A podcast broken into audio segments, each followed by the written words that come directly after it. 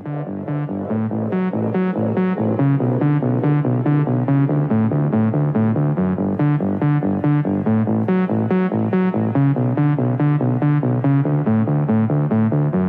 сонсогчдоо та бүхэндээ шинэ 7 өдрийн мэндийг хүргэе. Намайг Око гэдэг. Тэгээ та өнөөдөр Око Audio Experience-ийг сонсох гэж байна. Тэгэхээр 7 өнөг болгон би яг энэ подкастаараа дамжуулж өөрийнхөө Facebook дээр явуулдаг Live Oco нэвтрүүлгийн аудио номерыг танд хүргэх болно. Энэ нэвтрүүлгийн хөвчлэн миний өдөр тутам хийдэг ажил болох гарааны бизнесүүд олон улсын болон Монголын шилдэг үүсгэн байгуулагч гарааны бизнесүүдээс сурсан зүйлээ ярихаас гадна Мэдээж яг тэр гарын бизнесийг үүсгэн байгалаа явж байгаа хүний entrepreneur хүний хувьд бид нэр хэрхэн өөрсдөө хамгийн оптимал төвшөнд нь авч явах вэ? Өөрийгөө хэрхэн вэ? Бүтээмжээ яаж өсгөх үү гэх мэт сэдвүүдээр ярих болно. Та бүхэн хэрвээ аудиог сонсож явах үед бас би асуулт гэж олон хэлэх болно. Харамсалтай нь тэр нь зөвхөн Facebook Live-ыг үзэж байгаа хүмүүстээр үл чиглэж байгаа. Гэхдээ сонирхолтой асуултууд гарч ирдэг хариулт нь ч гэсэн танд хэрэгтэй болов уу гэж бодож байна. Танд нэг ч гэсэн хэрэгтэй ямиг өнөөдөр сонсох нь байх гэж найдаж байна. Хэрвээ таалагдсан бол подкастын доод хэсэгт нь комент хэсгээ үлдээгээрэй. Бас ревю үлдээхээ битгий мартаарай. Өнөөдрийн сэдв нь entrepreneurship инновацийн өргөн хэрэгэлдэг 100 англи нэр томьёо гэж байна. За энийг бол би олон ярьдаг. Намайг хамгийн том шүмжилдэг зүйлүүдийн нэг нь монголоо алдчихсан, монголоор ярьж чаддгүй англи нөхөр гэж хүмүүс дандаа намайг шүмжилдэг. Which is fine. Одоо за англиар хэлчихлээ хэд хэдэн шалтгаан байгаа. Нэгт нь болохоор би өөрөө англиар ярьдаг оронд амьдарч ажилладаг хүн. Тэгээд тэргээрээ амьжирч ажилладаг хүн. Би Монголдо сард 2 сарда нэг удаа очин тэр үедээ би 7 хоног байх гэж үздэг. Гэр бүлийнхэнтэйгээ монголоор ярина. Тэгээд ер нь бол бусад тохиолдолд хөвчлэн англиар ярьж амьдардаг хүн ээ. Тэгэхээр яахааргүй миний үгийн санг харах юм бол англи үгийн сан арай их баха. Сүүлийн 10 хэдэн жил ингээ амьдарчихсан хүний үед тийм үү. За нэг шалтгаан тэр нь. Хоёр дахь шалтгаан стартап инновац entrepreneurship entrepreneur гэж ярьж байгаа. Энэ нэр томьёонуудыг аваа явбал өнөөдөр энэ нэр томьёо энийг өнөөдөр судалгаа болгож авч үзэж байгаа. Энийг гаргаж байгаа нээлтүүд арга барилыг өөрчилж байгаа бүх тэр үүлэх ажиллагаанууд нь төрүүлж явж байгаа нээлтүүд нь англи хэлээр ярьдаг орнуудад явагддаг. Дэлхийн шилдэг төвүүд гэж ярьдаг. Стартапын төвүүд гэдэг нь их хвчлэн англи хэлээр ярьдаг төвүүд байдаг. Шилдэг хорд нь анх удаага сая 2017 он 18 онд Азаас 3 4 хот орсон байдаг. Тэгвэл цаатах 16 17 хотууд нь дандаа нийслэлүүд нь улсууд нь ихэвчлэн англиар ярьдаг улсууд байдаг болохоор англи хэлээр нь ярих хэрэгтэй байдаг. Өнөөдөр стартап Монгол гэ стартап М гэ байгууллага Око гэдэг хүн эсвэл манай ингээ хүрээлэг хотлынхныг харах юм бол бид нэр дандаа Монгол дээр нэг шин нэр томьёо зохиож байгаа юм шиг санагдав. Хотл гэдэг үг байна жишээ нь. Community гэдэг үг. Монголоор яг өнөөдөр зөв орчуулгын ашиг ингэж ашигладаг а юу зуршил тогтоогүй байгаа. Тэгээд тэр утгаараа бид нэр энэ англиар энэ хүмүүсийн хэлж байгааг ард мэдрүүлэх гээд байгаа тэр тэр ойлголтыг бид нэр ойлгуул хөрвүүлээд хотл гэдэг үгийг ашиглах мэтэр. Product market fit гэдэг үг нь англи хэлээр яах юм бол бүх гарааны бизнесээр шууд ойлгогддог юм бол бид нэр өнөөдөр Монголд нэр тим нэр томьёотны ойлголт байхгүй. Тэрийг нь бид нэр орчуулангуудаа зах зээл бараа бүтээгдэхүүн нийцэл гэх мэтэр. Гэх мэтэр бид нэр орчуулж байгаа. Гэхдээ өнөөдөр ихэнх энэ салбар гэж ярих ч юм уу энэ өнөөдөр бидний энэ энэ энэ хүрээлэн гэж ярих юм уу те энэ шинжлэх ухаан маань өөрөө англи хэлээр удирдагдж англи хэлээр нээгдэж англи хэлээр зуршлан тогтогдож англи хэлээр тодорхойлогдож байгаа болохоор бид нэр англиас сурах хэрэгтэй байна. Энтэй ч холбоотой нийтлэл маргаашийн тавигдах нийтлэл нь өнөөдөр ярьж байгаа зүйл. За тэгвэл гот англи хэл гэхээр нэг юм мэдж байгаа ямар ч хэлэн дээр адилхан тодорхой нэг тийм юу нэг юм хэсэг рүү ороод ирэнгуут тийм ээ салбар руу ороод ирэнгуут тэрэндээ ашиглагддаг өөр мэрэгжлийн нэр томьёо үг хэллэг гэдэг зүйлүүд гараад ирнэ. Хэдийгээр гарааны бизнес стартап гэдэг маань бизнес гэсэн энэ маань бас бусад бизнесийн одоо үг хэллэг салбараас ялгарсан өөр юм гэсэн нэр томьёолууд үг хэллэгтэй айгүйх болчихсон маань нэлээд том салбар болж хөрөж байгаа. Тэгээ тэр утгаараа өнөөдөр бид нэр энэ 100 англи нэрийн томьёо гаргаж байгаа шүү. Энэ англи нэр томьёо хэрвээ за одоо би ингээд зарим нэг нь дуртаж эхлэн ихний 10-ыг нь уншиж таад тайлбарж өгнө. Тэгвэл энэ англи нэр томьёо нь харамсалтай зүгээр нөгөө бид нэр уламжлалт гэж ярддаг бизнесийн нэр томьёонд байдаг үгнүүд бишээд. Тэр таад мэдж байгаа хэрэг ээ өнөөдөр Y Momentus-аас эхлээд Landman-ээр and global Landman-ээр хэлээ яваа. За тэгээд дараа чинь игүүлэн гэх мэт ингээд гадаад олон улсын зах зээл дээр үйл ажиллагаа явуулж байгаа бизнесүүдэд хараад бас ингээд Монгол өөр гарааны бизнесүүд маань англи хэл дээр ингээд миний хажууд ч юм уу ирээд ингээд би ингээд ажиглаж байхад нэг харагддаг зүйл нь мэрэгжлийн үг хэллэггүйгээсээ болоод алдагдчих буй боломжууд маш их харагддаг. Тэгээ тэр ч утгаар бид нар энэ 100 үгийг гаргаж байгаа. Тэгэхээр энэ маань тийм утгаар энэ энэ тусгай өдөр болгон бидний ашиглагддаг үг хэллэгийг ойлгож байгаа. Эмчнэр хоорондоо ярихаар нэг шал ондоо нэг үг үг мөг ашиглаа орс морсоор холио яриад идэг штэ. Яг тэр шиг гарааны бизнесийн хүмүүсийг хэрвээ та олон улсад очиод сонсох юм бол нэг хідэн нэг юм өдөр болгон хоорондоо хаяглагддаг юм нэг бид үгнүүд байж идэг. Тэгээ тэр үгнүүдийг бид нар хэрвээ үнэхээр л олон улсын гарааны бизнесийн entrepreneur-ууд болъё, тийм гарааны бизнесийг үүсгэе гэж байгаа хүмүүс хүмүүс л юм бол бид нар энэ том януудыг мэддэг байх хэрэгтэй. Үнэндээ өнөөдөр гадны venture сангийн хүн ч юм уу өөр нэг үүсгэн байгуулагч хүнтэй уулзаал 2 минутын дотор нэг 3 өгүүлбэр солилцохдоо тийм үү нэг хідэн нэр томыг нь ойлгохгүй бол та тэгэл угаас ингээл хаягдаал явна. Тэгээ тэр утгаараа бид нэр энэ 100 үгийг танилцуулж байгаа шүү. Нэр томьёо тэгэхээр энэ жоох жоох уламжлалтай сайлт. Тэгэхээр бүр зайшгүй мэдэх ёстой бүр хамгийн энгийн 100 үг гэж бодож байгаа. Бид нэр дараачийн хувилбар нь 250 үгийг нь гаргая, 500 үгийг нь гаргая гэж бодож байгаа. Гэхдээ ерөнхийдөө л бид нэр сүүлийн хэдэн жил ажилласан үгнүүдээ бич гэж оролцсон. За тэгээ дээр нь энэ нэг блокчейн, cryptocurrency гэх мэт юм бас сүүлийн үед илүү модонд орж ирж байгаа хэдэн үгнүүд бас нэмэгдэж чинь орж ирсэн байгаа шүү. За тэгээ айгуугай PDF хийсэн манай стартап aim-ийн залуучууд маань янзлаад дизайн оруулаад тэгээ энэ үгийг маань бас манай буйна гэдэг одоо буян жаргал гэдэг таад мэдж байгаа бол бид нар худалдаа үйлдвэрлэлийн их сургуультай хамтраад албан ёсоор 3 кредитийн хичээлийг энэ үйлрэл ингээд Монгол оюутнуудаа заагаад сурч байгаа. Дуусаж байгаа. Ирэх 7 хоногт шалгалт нь явагдаад дуусна 250 оюутан хамрагдсан. Тэгээ бид нэр стартапыг яг л нөгөө урд нь ажиллаж байсан MIT-ийн програмуудаас, Princeton програмаас за тэгээд энэ ч миний хамтарч ажилладаг Singapore Management University гэх мэт сургуулиудаас авсан юм curriculum буюу одоо юм яг албан ёсны хичээл нэвтрүүлсэн байгаа. Тэр тэр хичээлийнхаа үед энэ үг хэллэгийг нэвтрүүлсэн манай магадгүй зарим оюутнууд ч гэсэн үзэж байгаа бах тийм оруулж байгаа үгнүүд байгаа. Тэгээд манай буйна багш маань хамтарч ингээ орчуулган дээр нь ажиллаад айгүй аль болохоор ойлгомжтой хэрэглээний талаас нь орчуулах гэж оролцсон. Ийм гоё white paper гэж ярьдаг англиар тэрний үг шүү. Тийм ингээд бид нар нээлттэй өгч байгаа тийм гоё нөөц болгож байгаа шүү. Тэгээ маргаашнаас яг миний медиамас та өөртөө татаж аваад хэрэглэх боломжтой бид нар үн төлбөрөөгөө бүгдэнд нь өгж байгаа. А тэгээд бас нэг сонирхолтой юм нь би стартап эми-наас буйна багш болон сэргэлэн гэд манай стартап эми хоёр залуучуудаас энэний дагуу сургалтуудыг хийж эхлэеч гэж гуйсан байгаа тэгээд эх сараас эдгээр маань энэ сургалтуудыг хийж эхлэх байхаа. Би өөрөө Монголд энийг хоёр удаа энэ сургалтыг хийжсэн. Тэг өмнө хүмүүс иржсэн энэ энэ сургалт нь юу бэ гэхээр яг л стартапууд ашигладаг үндсэн үгнүүдтэй 100 байгаагүй тэр үед миний бодлоор энэ 60 дүүл зааж ясан болов гэж бодож байна. Тэг яаж хэрэглэх үү, яаж хэрэглэх гэдэг жишээ үйлбэр гарах мэтэр. Тэгвэл одоо энэ 100 хүүхдийг энэ хүмүүс ингэ зааж эхэлнэ. Тэгэхээр маргааш ингэж эхэлнэ. За тэгээ илүү төсөө юм ярихгүйгээр эхний хэдэн үгийг гаргаж би таад тайлбарлаж өгье.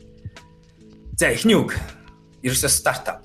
Стартап гэдэг бид нэр ашгүй Монголд гарааны бизнес гэж орчуулсан. Гэхдээ түрүүн цогийн нарангийн асуусантай адилхан ерөөсөө л өнөөдөр стартап гэдгийн тодорхойлтыг бид нэр Steve Blank багшийн тодорхойлолтоор нь орчуулгыг гаргасан байгаа. Тэр нь юу вэ гэхээр зах зээл бараа бүтээгдэхүүний нийцлээ хайж байгаа. Бизнес моделийн хайгуулын шатандаа яваа бизнесийг л хэлж байгаа гэсэн. Аль салбараас үл хамааран технологи ашигладаг ашиглахгүй юу? Үл хамааран ямар улсынхын хамаагүй хэдэн настай хүн ажиллаж байгаа. Хамаагүй хэр том жижиг нь хамаагүй кофе шоп цууд юм уу офис юм уу хамаагүй ерөнхийдөө л бизнес модельо хайж буй компаниг л хэлнэ гэсэн. Бизнес модель юу юм бэ гэвэл бизнес модель маань өнөөдөр ямар бараа бүтээгдэхүүнийг үйлдвэрлэж байгаа, яаж үйлдвэрлэхээ учраа болж байгаа. Нэг хоёрт нь тэр үйлдвэрлсэн бараа бүтээгдэхүүн үйлчлэгээ хэрхэн яаж хэрэглэгчийн гар дээр аваачгаа хайж байгаа. Гуравт нь болохоор аваачсныхаа дараа буцаагаад өөрсдөө яаж үнцийг авч байгаа гэсэн гурван зүйлийн учрыг олох гэж хайж байгаа тим компаниг анхан шатны хайгуулын компани гарааны бизнес хийнэ гэх ихний үг нэ. За хоёр дахь үг нь болохоор шууд энэ дарааллыг бас ирээдүйд хэлээ засах хэрэгтэй баг. Raising money, raising funding гэдэг нэр томьёо байгаа. Одоо монголчууд манай гарааны бизнес сонирхож байгаа хүн болгоны толгойд нь байдаг нэр томьёо тэрний ерөөсөө юу юм гэхээр хөрөнгө босгох гэсэн санаа байгаа. Raising, raise босгох, өсгөх гэсэн үг money гэдэг ойлгомжтой мөнгө Гэхдээ бид нэр заримдаа funding гэж ярьдаг.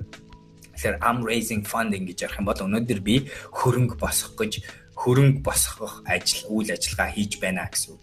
Одоо би яг санхүүжил босгохгүй ажиллаж байна гэж байгаа бол I'm raising funding гэж ярьдаг. I'm raising money for my company гэж ярьдаг. Тэгэхээр хоёр дахь үг нь жишээ нь энэ байна. За би гэлс ингээд нэг 10 үгийг чи хэлчихье. Эхний 10 үгийг. За гурав дахь нь болохоор form a team. Маш ингийн. Хөрөнгө оруулагч хүн энийг асуудаг. Did you form a team? What kind of team did you form гэж асуу.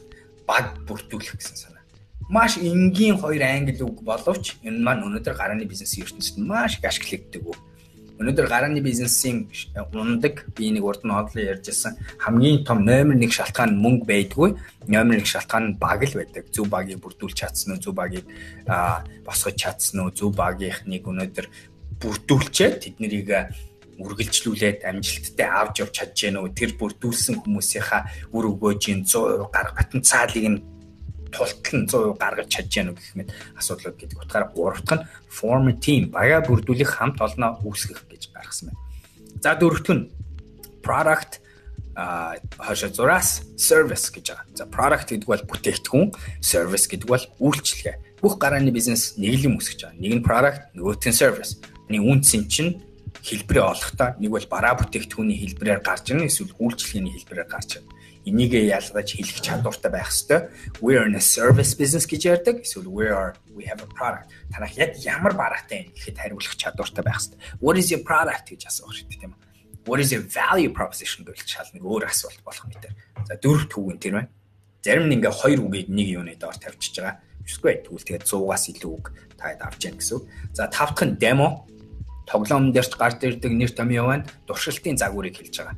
За энэ гарааны бизнесийн хувьд энэ айгүй чухал. Энэ маань юу гэсэн үг гэхээр ерөөсөө та өнөөдөр на яриад байгаа юмныхаа туршилт харуулах юм байна уу гэсэн үг. Do you have a demo гэж асуув. Хөрөнгө оруулагч ч юм уу эсвэл өөр хүмүүс. Do you have a demo? Can you show me a demo гэж асуув. Тэгвэл тэрэн дээр ашиглагддаг байх нь байна. 6 дахь үг нь alpha За энэ илүү жоохон програмчлалын нэр томьёо, илүү технологийнхны ашигладаг нэр томьёогоо Alpha гэдэг бүтээгдэхүүнээ бүр хамгийн анхны хувилбарыг хэлж байгаа тийм ээ.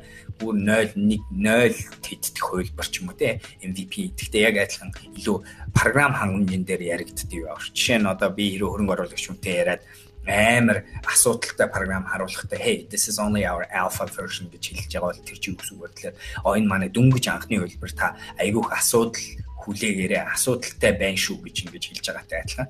Бета тэгвэл 7 дахь үг нь бета байна бета гэж ярьдаг. Бета гэдэг бүтээгдэхүүний хоёр дахь хэлбэр арай илүү засчихсан өнөөдөр хэрэглэгчийн өмнө тавихад бэлэн болсон аппликейшн юм уу? Вебсайтны хувилбарлыг хэлж байгаа тийм үү? За тэгэн гутаа 8 дахь үг нь болохоор prototype. Бүрэн ажиллагаатай бүтээгдэхүүний туршилтын хувилбар. Minimum viable product product тэ заримдаа яа гэхдээ prototype нь ихэвчлэн бараа бүтээгдэхүүн дээр ашиглагддаг зүйл байгаа. Service дээр биш илүү тийм ба тэгээд туршилтын загварлыг ойлгочих болно бит бараа бүтээгдэхүүн хэрэглэх бүтээгдэхүүн хэрэглэх нэр томьёо гэж ингэж хэлсэн байна. За тэгээ 9 дэх нэр томьёо нь болохоор fully released version гэж байна. Full released version. Тодорхой бүтээгдэхүүн үйлчлэгээний зах зээлд нэвтрүүлсэн бүрэн хувилбар гэж. Одоо яг release гэдэг маань нэвтрүүлэх гэсэн. Одоо оруулах, харуулах, тий гаргах гэсэн санаа гарч байгаа. Тэгээд тэр утгаараа бүтнээрээ ингээ бүтэн хувилбараараа гарчсан хувилбарыг хэлж байгаа гэсэн 9 түүг нь энэ байна. За тэгээ 10 түүг нь энийг би нөгөө биеэрээ ингээл агих үзүүлдэг байсан тэр надад хазаах гэсэн санаа байгаа. Ямар ч гарааны бизнес эхний 3 сарда 90% нь бизнес санаа юм уу үйл явж байгаа жоохноор өөрчлөн асуудал нь ижлэх үлдэн шийдэл нь ондоо болж өөрчлөн хазайлт хийгдэн гэж байгаа. Тэгээ тэрийг pivot гэж хэлдэг ба. За бид нар энэ чинь бичгтээ бизнес санаа болон бүтээгдэхүүндээ явц тунд баг багаар өөрчлөлт хийхийг хэлж байгаа. Did you pivot гэж асууна. How many times did you pivot? чинь одоо би шинэ хүмүүстэй уулзах чинь we just recently pivoted гэж хэлж байгаа маань тэр чинь юу гэсэн үг вэ гэхээр бид нэр дүнгийн сайхан тодорхой хэмжээний өөрчлөлт хийсэн гэж хэлж байна. Тэгээд ингэж эсвэл will you pivot гэж хэлнэ. Хэрвээ та өнөөдөр B2B business байж байгаа B2C болох B2B B2C гэдэг нэр томьёо store байгаа энэ 100 дотор болж байгаа бол тэр өөрчлөлтийг хэлэхдээ we pivoted гэж we changed гэж ер нь бол хэлдэг шүү. Стартап ертөнцид бол тийм ээ we changed our customer segment гэж ярьж болно. Гэхдээ тэрнээс илүү we pivoted our customer segment гэж ярьж we pivoted our business. За өнөөдөр нөгөө наа англиар шүмжлээд байдаг хүмүүс одоо өнөөдөр англи хэлний болон болохоор би одоо англиар байх ярина тэгэхээр тэр ойлгохгүй таалагдахгүй бол тэгээс гарч болно тийм ээ. Өнөөдрийн нэр томьёо тэр шүү. Ярьж байгаа сэдвэн тэр. яг тийм we pivoted our business model гэж ярьж болно. We pivoted our customer segment гэж болно. We pivoted our solution гэж болно. We pivoted our problem гэж ярьж байна. Гэх мэтэр pivot гэдэг үг нь энэ 100 нэр томьёоны 10 дахь үг нь байна шүү. Гэх мэтэр ингээд 100 үгнүүдийг зайлшгүй ашиглагддаг юм 100 үгийг бид нар ямар ч байсан энэ чи ороосмаа. За саяны үгнүүд дотор юм өөр янз бүрийн холбоотой асуултууд байвал бичээд байгаарай. Тэгээ би тэм чи хариулъя. Би тэгээ одоо энд хэдэн асуулт байна тэрийг нь хариулчаад тэгээ буцаад дахиад нэг хэдэн үгийг таад танилцуул. Цогийн наран. Сайн уу таны удирдах байсан ивентэд очиж байсан дайчин мундаг санагцсан. За баярлалаа. Тэгээд дараачийн асуулт нь асуулт байна. Гарааны бизнес зөвхөн IT салбарынхныг дэмжих дэмжих үү? Үгүй гарааны бизнес нэр томьёо нь өөрөө гарааны бизнес буюу гараанаас гарч байгаа бизнес гэдэг утгаараа уул нь бол бүгдийг хамран бүгдийг дэмжих ёстой. Гэхдээ стартап эм байгууллагын хувьд ихэвчлэн ойлгож бусдаас илүү бидний өгөөж өгөх чадвартай нэг хэсэг нь IT технологи суурилсан компаниудад байдаг болохоор бид нэр ихэвчлэн тэгж яаж би ч гэсэн хувьдаа уламжлалт бизнесүүдэд технологийн биш компаниудад өнөөдөр тусалцаа хэрэгтэй гэх юм бол маш олон дэмжлэгийн систем, дэмжлэгийн байгууллагууд, зөвлөхүүд, туслах арга барилууд зөндөө байгаа гэж харж байгаа. Технологийн гэдэг салбар нь ялангуяа Монголд арай шинэ гэдэг утгаараа аюу цөөхөн байдаг. Өнөөдөр Монголд нэг тулгараад байгаа нэг асуудал нь юу гэсэн чадваргүйдээ биш технологийн мэдлэггүйдээ биш юун дутуу байна вэ гэхээр менежментийн чадвар, хүнтэй харьцах чадвар, үг хэлний чадвар, зүгээр л өнөөдөр баг бүрдүүлэх чадвар тийм гих мэтийн зүйл нь дутагтаад байгаа юм шиг. Тийм утгаараа бид нар тэрийг илүү технологийн компаниудад илүү сайн зөвлөж чадах болохоор бидний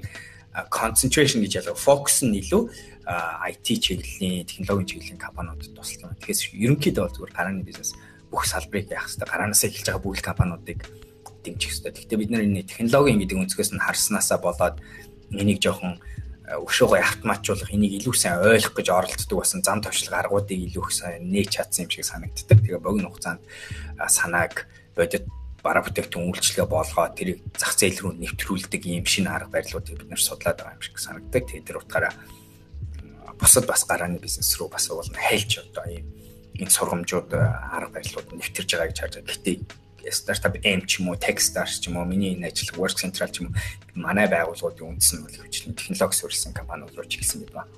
За, бэ цагийн наран асуултыг жидэг хариулчих. За. Аа, бэ цагийн наран дахиад дотоодын олон олон компаниудын бизнес план төслүүдийг хийж байсан дуршлагтай юм а. Өөрөө төслөө ажил хэрэг болгох хүсэлтэй учраас хөрөнгө оруулагч хамтрагч хайж байгаа юм а. Маш их баярлалаа. За, тэгээд айгүй тийм зүгээр ингээ шууд сонсонгууд айгүй тийм юу байна л да. Итгэл үнэмшил аль нэг юм дээр нэг итгэл үнэмшил үүсээг юм шиг. Би нэг юм баах юм хийсэн. Боломжит баах юм байна. Иннээс нэгэн дээр нь би ингээд хөрөнгө оруулалт хийгээ юм хийх гэсэн босгох гэсэн юм а гэж ярьж байгааг яг адилхан сонсогдоод байгаа байхгүй. Тэрний оронд ихэвч ихэнх үүсгэн байгууллагч ямар байдаг вэ гэхээр за би сүүлийн 6 сар нэг энэ нэг санаа энэ санаа маань энэ байна.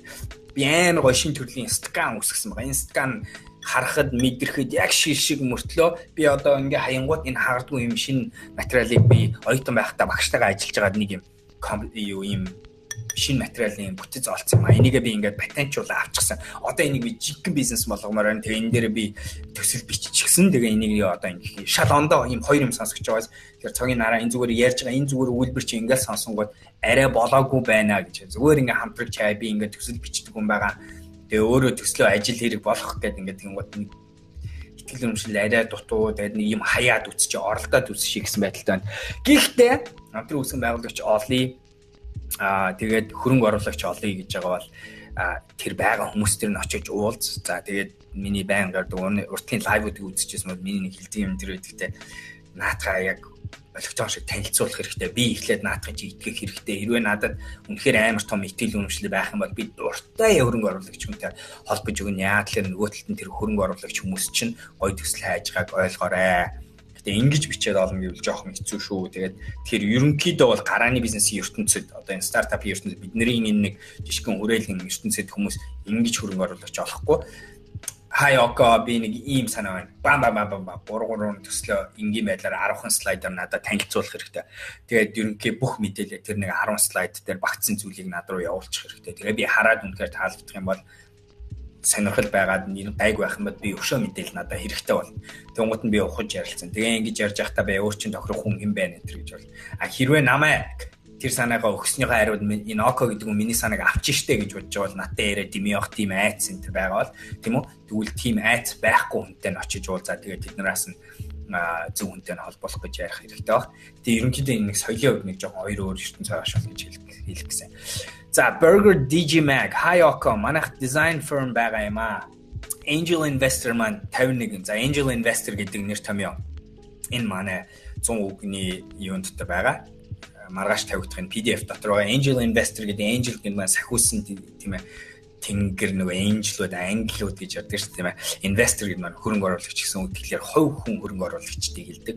Ялангуяа гарааны бизнест анхны хөрөнгө оруулагчдын хүмүүс мэрэгжлийн бус мөнгө гэсэн үг. Тэгэхээр хувь баян хүмүүс өөрийнхөө мөнгийг аваад нэг их өгөөж хүлээхгүйгээр өгж байгаа тийм хүмүүсийг angel investor гэж хэлдэг Монголд нэх өсөөгүй нэр томьёо байгаа. Гэхдээ олон улсад их ашиглагддаг нэр томьёо байгаа шүү.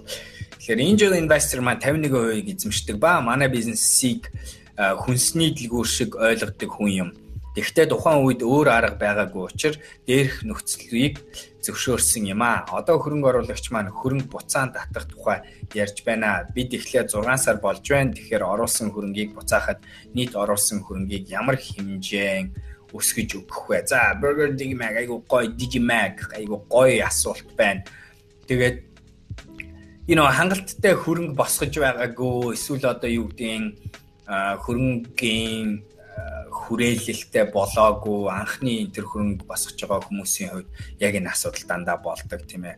Эвгүй байдалд орж ирээд урагшаа хөдөлгөөсөөр аргагүй болох үед төгс биш тохиролцоо гарч ирээд тэгээд тэднээс мөнгө аваад өөрийнхөө компанийн хувийг буруу хэлгээтэй өгөх асуудал бол байн болдог зүйл. Тэгэхээр нэх нэх өөрийгөө нэх юм би нэг амар алдаа гаргачлаа ч юм өөрсдөө тэгж бодоод бол дэмий болтгол зүйл явагдтгал зүйл тэгэл одоо энэ чинээсээ гарах боломж дандаа байгааг ойлгох хэрэгтэй тийм ээ. Инглигээ та хэд насаараа төвч ичиж байгаас насаараа бизнесээ хайчиж байгаа биш. Яагаад тэгэхээр бизнесийн чинь арт ялангуяа ингэ шинэ бизнесийн хувьд бол ирээдүйд иймэрхүү нөхцөлд хамгийн хэцүү юм юу байдаг вэ гэхээр оюуны юм ч юм уу брэнд гэдэг зүйл чинь хамгийн хэцүү өөрсдөө чинь төвчих асуудал болдог. Тэгэхээр тийм байгаагүй нөхцөлд бол яах хэрэггүй гэж бодож байна.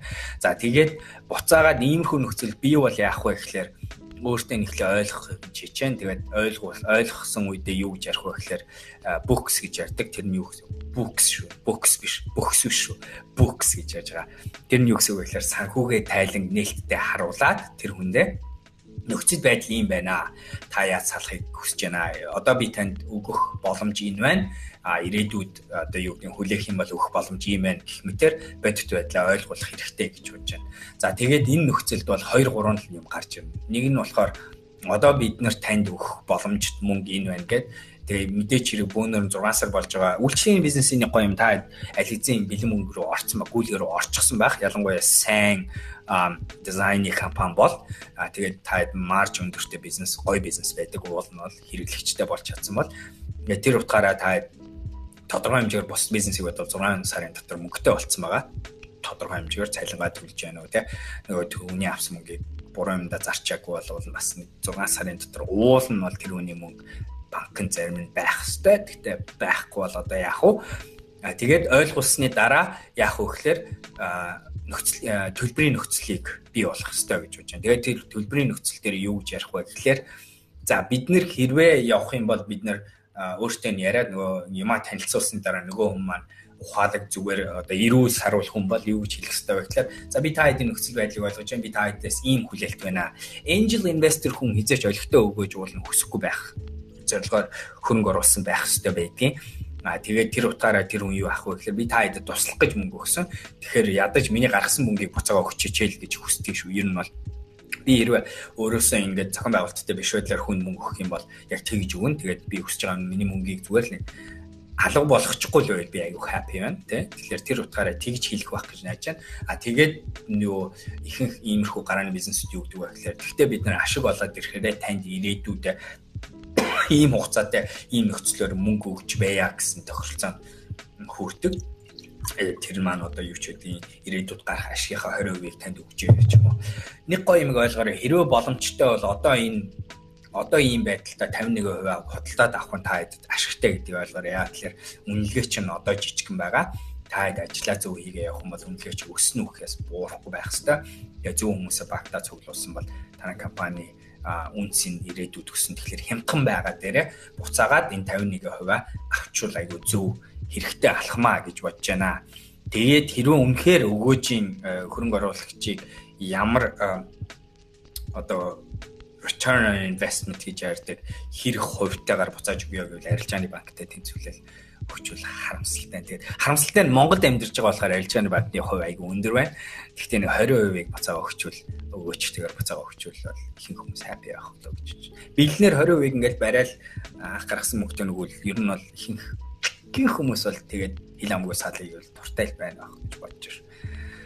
За, Burger Digimag, Digimag, Digimag хариулт болсон уу? Болоогүй юу? Өшөө дэлгэнгүй асууя гэвэл энэ чи биччихээр тэгээ би хариулж болъё. За дараа чи асуулт Мегмар дөрж цогтвэр one moment юу нь яасан бэ? За one moment баг нь бол цаашаа гой гой юм хийгээ явж байгаа тун утгагүй айгу том юм бас зарлагдах байх гэж зарлагдах гэж байгаа. А тэгээд одоогийн байдлаар болохоор яг тэр one moment гэдэг бараа болохоор байхгүй болсон. Нэг хувилбар дээр нь одоо Google-ийн тулгаа яг тэр хувилбарыг аваад өөр юм гаргаж магадгүй байгаа. Гэхдээ ерөнхийдөө баг ингээ өөр гоё юм дээр ажиллаж байгаа гэж ойлгож байна. Аа за дараагийн асуулт. Улаан хүн нэма сайн байна уу? Гарааны бизнес, бизнес хөгжүүлэлтийн талаар унших Монгол, Англи ном сурах бичиг юу байдаг вэ? Аа номнууд зөндөө байна тийм ээ. Одоо гарааны бизнес дээр тэгээс нэг монгол хэл дээр байна. бизнес хавт юу бизнес model бизнес модель бүтээх нь гэд ном байгаа. Энэ хоёр бол одоо яхахгүй шууд утгаараа бүгдээрээ уншиж авал зүгээр бэлэн монгол хэл дээр гарсан ном байна. За миний өөрөө ажиллаж байгаа Lean Startup гэдэг ном байгаа. Твшилтэд гарааны бизнес энэ номны орчуулган дээр бид нар одоо сүүлийн хэдэн сар ажиллаж байна. Тэгээд юу яа утгагүй гарна ах гэж найж байгаа. Тэгэх юм бол тэр нэг ном нэмэгдэн. За англи ном гэх юм бол зөндөө ном байна. Миний medium дээр орох ч юм уу харах юм бол тэнцээ бас зөндөө гоё номнуудыг би уншсан номнуудаа байнга тавиа явж байдаг. Хамгийн сүүлд уншиж гаргасан ном, уншиж дууссан ном. Уншаад одоо энэ арай дуусааг байгаа. Энэ ном Tribe of Mentors хамгийн сүүлд гарсан Tim Tim Ferriss-ийн гоё ном байгаа.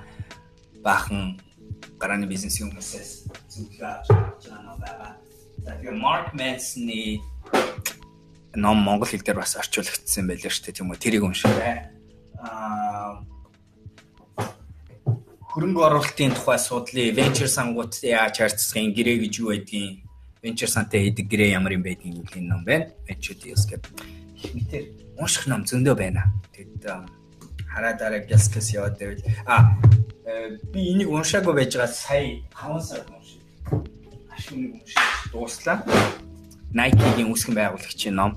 Энэ одоо дээр үе ном гэхдээ уншихгүй байж үжаад дууссан амар сонирхолтой түүх а унш тэр үе жоохон тийм biography стил хүний түүх мөх унших дуртай бол уншаарай.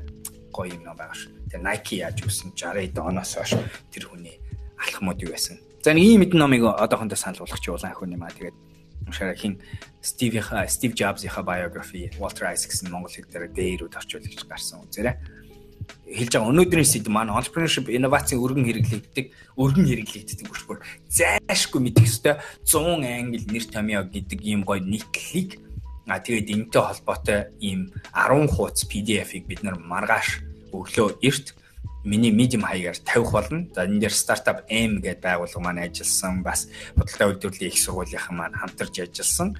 За тэгээд юу бид нар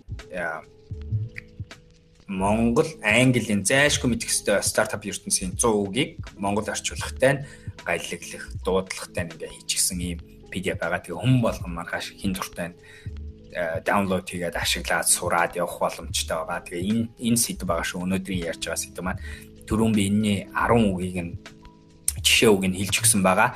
Одоо би бас 10 үгийг нь хэлж өгч болж байна. Тэгээ өнөөдрийн лайв маань дуусна. Гэхдээ яа энэ 100 үгийг хармаар байгаа бол энэ үгүүдийг сурвая гэж бол маргааш өглөө медиум дээр ороод татаж болно. Тэгээд бас стартап эми-хэн маань бодлоо төвлийн их сургуулийн буйна багштай цуг а утгагүй яг энэ 100 үгний эргэн тойрон зүгээр энэ PDF өгчөөс гадна яаж хэрэглэх үү, яаж эрхэлдгийн жишээ мэгтэр сургалтуудыг зохион байгуулж эхлэж байгаа. 6 сараас эхлэх байх. Аа тэгээд team сэдв өнөөдөр ярьж байгаа шүү.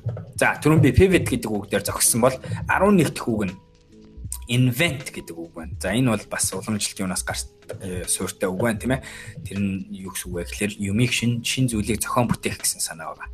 А invent гэсэн санаа. Invent innovate гэдэгтэй адилхан. Гэхдээ нөгөөх нь innovate гэдэг бол шин бүтээлийг зах зээлд нэвтрүүлэхийг хэлж байгаа бол invent гэдэг нь тэр шин бүтээлийг шин зүйлийг зохион бүтээх шин тэр шин санааг олох тийм ээ үүсгэх гэсэн санаа бид нар энэ чинь шинээр зохион бүтээх гэж бичсэн байгаа. 12 дахь үг нь commercialization гэж байгаа. За одоо ястай жинхэнэ нөгөө нэг invention гэдэг зүйл яваад зах зээлд нэвтрүүлэхийг зах зээлийн эргэлт буюу арилжаанд оруулахыг commercialization гэж хэлж байгаа шүү. 12 дахь үг нь тэр байна. За 13 дахь үг нь innovate, innovation гэж хэлнэ англи хэл дээр. Тэр нь болохоор зах зээлийн арилжаанд орсон шин нээлтийг хэлж байгаа. Тэгэхээр invention-ыг аваад зах зээлийн арилжаанд оруулсныг инновац гэж хэлнэ. Тэгэхээр инновац маань өөрөө зөвхөн нээлт биш. Юу зах зээл дээр ороогүй зүйлийг бид нэр инновац гэж ярьж болохгүй. Бараа бүтээгдэхүүн болж хувираад мөнгөөр солигдоод хэрэглэгчийн гар дээр хэрэглээ болчихсон зүйлийг инновац. Тэгээд зурш бас нэг нэр томыг нь харуул хэрэглэгчийн зуршлыг өөрчилж чадсан шийдэл гэж ярьдаг тийм ээ.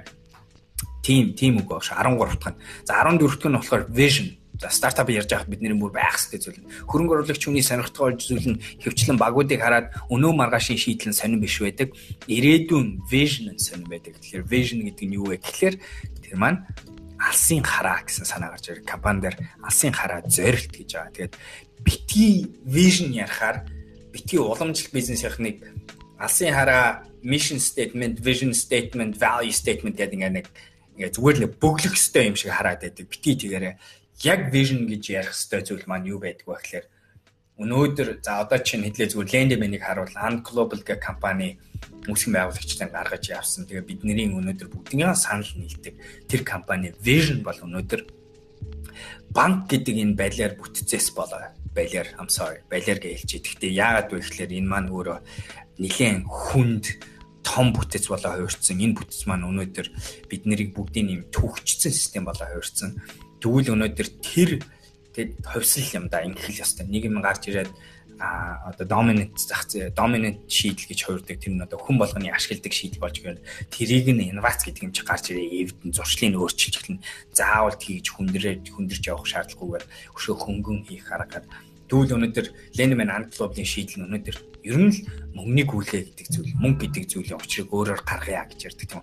Урт хугацааны вижн тэр болохоос өнөөдөр зүгээр нэг хүмүүс Ленмен ингээд бага хэмжээний зээлийг гаргаа яваад тахтай биш. Тэр бол тэгээд тэр тодорхой хэмжээний хязгаартай шийдэл нэг нэг юм шийдэл. Тэгвэл тэрний дараачих нь төлбөрийн систем. Тэрний дараачих нь ер нь хадгаламж гэж юу юм. Ер нь нэг юу карт эзэмшин энтер гэдэг чи одоо юу гэсэн тэр болгоомж өнөөдөр бид нар хуучныс үзэл бодол тэр болгоны ард тэнцэнээс өгөөж авч байгаа систем үзэндээ байдаг. Тэгвэл энийг шинжилж энийг өнөөдөр ирээдүйн банкны шинэ хөлбөр гэж ирээдүйд юу байх хэвээр банк гэдэг нэр томьёо бид нар юу бодох хэвээр тэр маань өнөөдөр алсын хараа гэдэг утгаараа vision гэж тэрийг хэлж байгаа шүү. Тэгэхээр яг ийм бодит таны харж байгаа ер нь яах гээд байгаа ирээдүйд ямар юм руу чиглээд байгаа ямар асуудлыг шийд хүмүүсийн амьдралыг яаж өөрчлөх гээд байгаа тэрийг ярьж байгаа шүү. За 15 venture venture сан гэж ярьдаг. Гэхдээ үг venture гэдэг үг маань одоохондоо хөрөнгө оруулалт гэдэг хөрөнгө оруулалтын сан гэж venture fund, venture capital гэдэг үгнүүд хоёроо орохгүй ганцхан venture гэх юм бол энэ маань ерөөсөө зүгээр л өндөр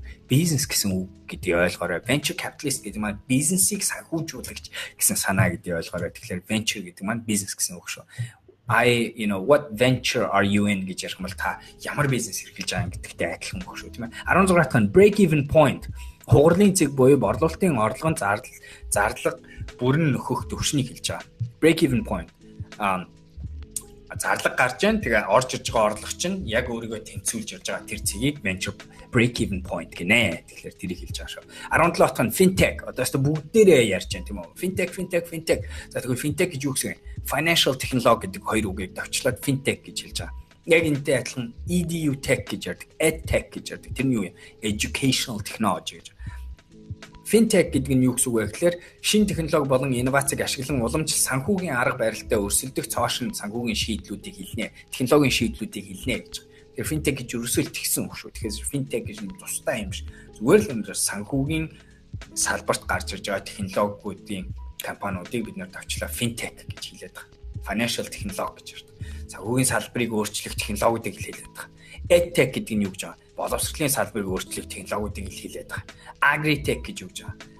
Agriculture technology буюу газар юу agriculture уламжлалт газар тариалангийн салбарыг өөрчлөх технологиудыг хэлээд байгаа. За 18 IPO. IPO сая хийчлээ гэ 3 4 компани Монголд хийчлээ гэдэг чинь IPO гэдэг нь initial public offering буюу анх удаага хөрөнгийн бирждээр хувьцаагаа олон нийтэд худалдаалах, худалдаалахаар гарахыг хэлж байгаамаа. IPO 18 төвгөн тэр байна. 19 төвгөн түрүү миний хэлсэн MVP гэдэг нэр том юм. Энийг бүс стартап гарааны бизнесүүд заавал мэдчих хэвээр үг байгаа. Энэ minimum viable product гэдэг нэр том юм. Англиар, монголоор бид нэр энэ орчуулахдаа хамгийн бага зардлаар бүтсэн үүрэг ажиллагаа нь бүрэн тухайн бараа бүтээгдэхүүний зорилтод үнцнээ хэрэглэгчид өгч чадах бүтээгдэхүүн үйлчлэгээний энгийн хувилбарыг хэрэглэнэ гэж байна. Прототипаас ялгаа нь юу вэ гэхээр MVP маань бас бизнесийн босод юм нэвтрүүлж чадсан. Нэгснэ маркетингийнхаа юмыг харуулж чадсан. Яг яаж худалдан авалт нь явагдахын энэ гэх мэт зөвхөн тэрний технологийн шийдлөөш бас арай нэг жоох юм нэг viable би тэр үнц нь бүтэн өгөх гээд байгаа үнц нэ өгч чадж байгаа хувилбарыг хэлж байгаа шүү. За тэгээ сүүлийн үг нь value proposition гарааны бизнесүүд өнөөдөр өөрийгөө хөрөнгө оруулагч хүнд ярьж байхдаа value proposition гэдэг үгийг хэлж чадахгүй. Бараа бүтээгдэхүүн product value proposition-сээ ялгаж чадахгүй бол тэгээд юу ямар ч найраа амжилтгүй болно тэгвэл тэрнтэй холбоотой value proposition хэрэглэгчид өгөх үнц нь буюу ашигтай чанар гэж хэлж байгаа. Тэгэхээр танай компани тэр барааны ард байгаа өгөөд байгаа хүнд өгөөд байгаа үнц нь чинь яг өөрөө яг тэр нэг ашигтай чанар чинь өөрөө юу юм бэ? Танай value proposition юу юм бэ гэсэн юм үг гарч ирж байгаа шүү. Окей. За ингээ өнөөдрийнхөө дуусгая. Гэх мэтэр 100 гоё үгийг бид нар бүр өстой гарааны бизнес entrepreneurship инновацийн ертөнцид ашиглагдах мэдэх ёстой 100 англи нэр томьёог ингээд PDF болгоод тавьсан байгаа. Маргааш өглөө эрт Medium дээр даунлоод хийх байдлаар тавигдана нийтлэлтэйгээр. Тэгэхээр тэрийг хараад өөртөө татаж аваад үзээд сураад бусдаа заагаад хуваалцаад тараагаад бот болгоод өгөөрэй. Стартап эм байгууллага миний бие за тэгээ худалдаа үйлдвэрлэлийн их сургуулийнхан маань ингээ хамтраад энэ 100 томьёог ингээд Монголд бэлэг болгож бид нар өгч байгаа шүү, тавьж байгаа шүү, тарааж байгаа шүү. Тэгэхээр маргааш хараа. За хоёр асуулт байна.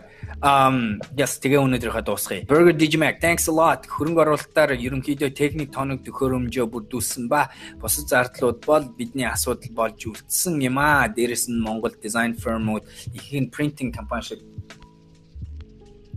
ажиллаж хэрэглэгчдийг буруу ойлголтоор тижээдэг учраас нэг мэрэгжлийн гих фирмүүд тардаг буюу фрилансерууд болж үлддэг.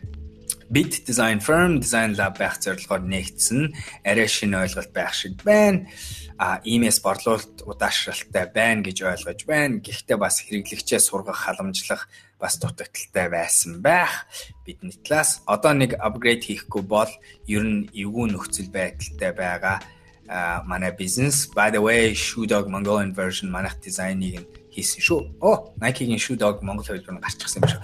А тэгээд Burger Digimag зах зээл юу гэдэг цаг хугацаанаас жоохон төрүүлээ гарсан бизнесүүдийн хувьд цагаа тэнцэтлэн төвч ярьж байгаа тэр хэрэглэгч боловсрлоо болоод танаа үнцнийг олж хартал нь тэр нэг цаг хугацааны юм зөрүү байгаа штэ. Тэр үед нь ерөнхийдөө хамгийн зөв арга нь юу вэ гэхээр тэр өнөөдрийн цаг хугацаанд тохирсон шинэ бараа бүтээгдэхүүний пакэж гаргах нь bridge package гэж баг хэлж болно тийм ээ. Төр зургийн гүүрэн бараа бүтээгдэхүүнийг пакэжлж гаргах нь одоо танай нэг үйлчлэгийг аваад маш энгийн байдлаар болгож хэрэглэгчийн ойлгодог хувилбарыг нь ойлгодог хэлбэрээр нь гаргах нь илүү зөв арга болов уу гэж бодож байна.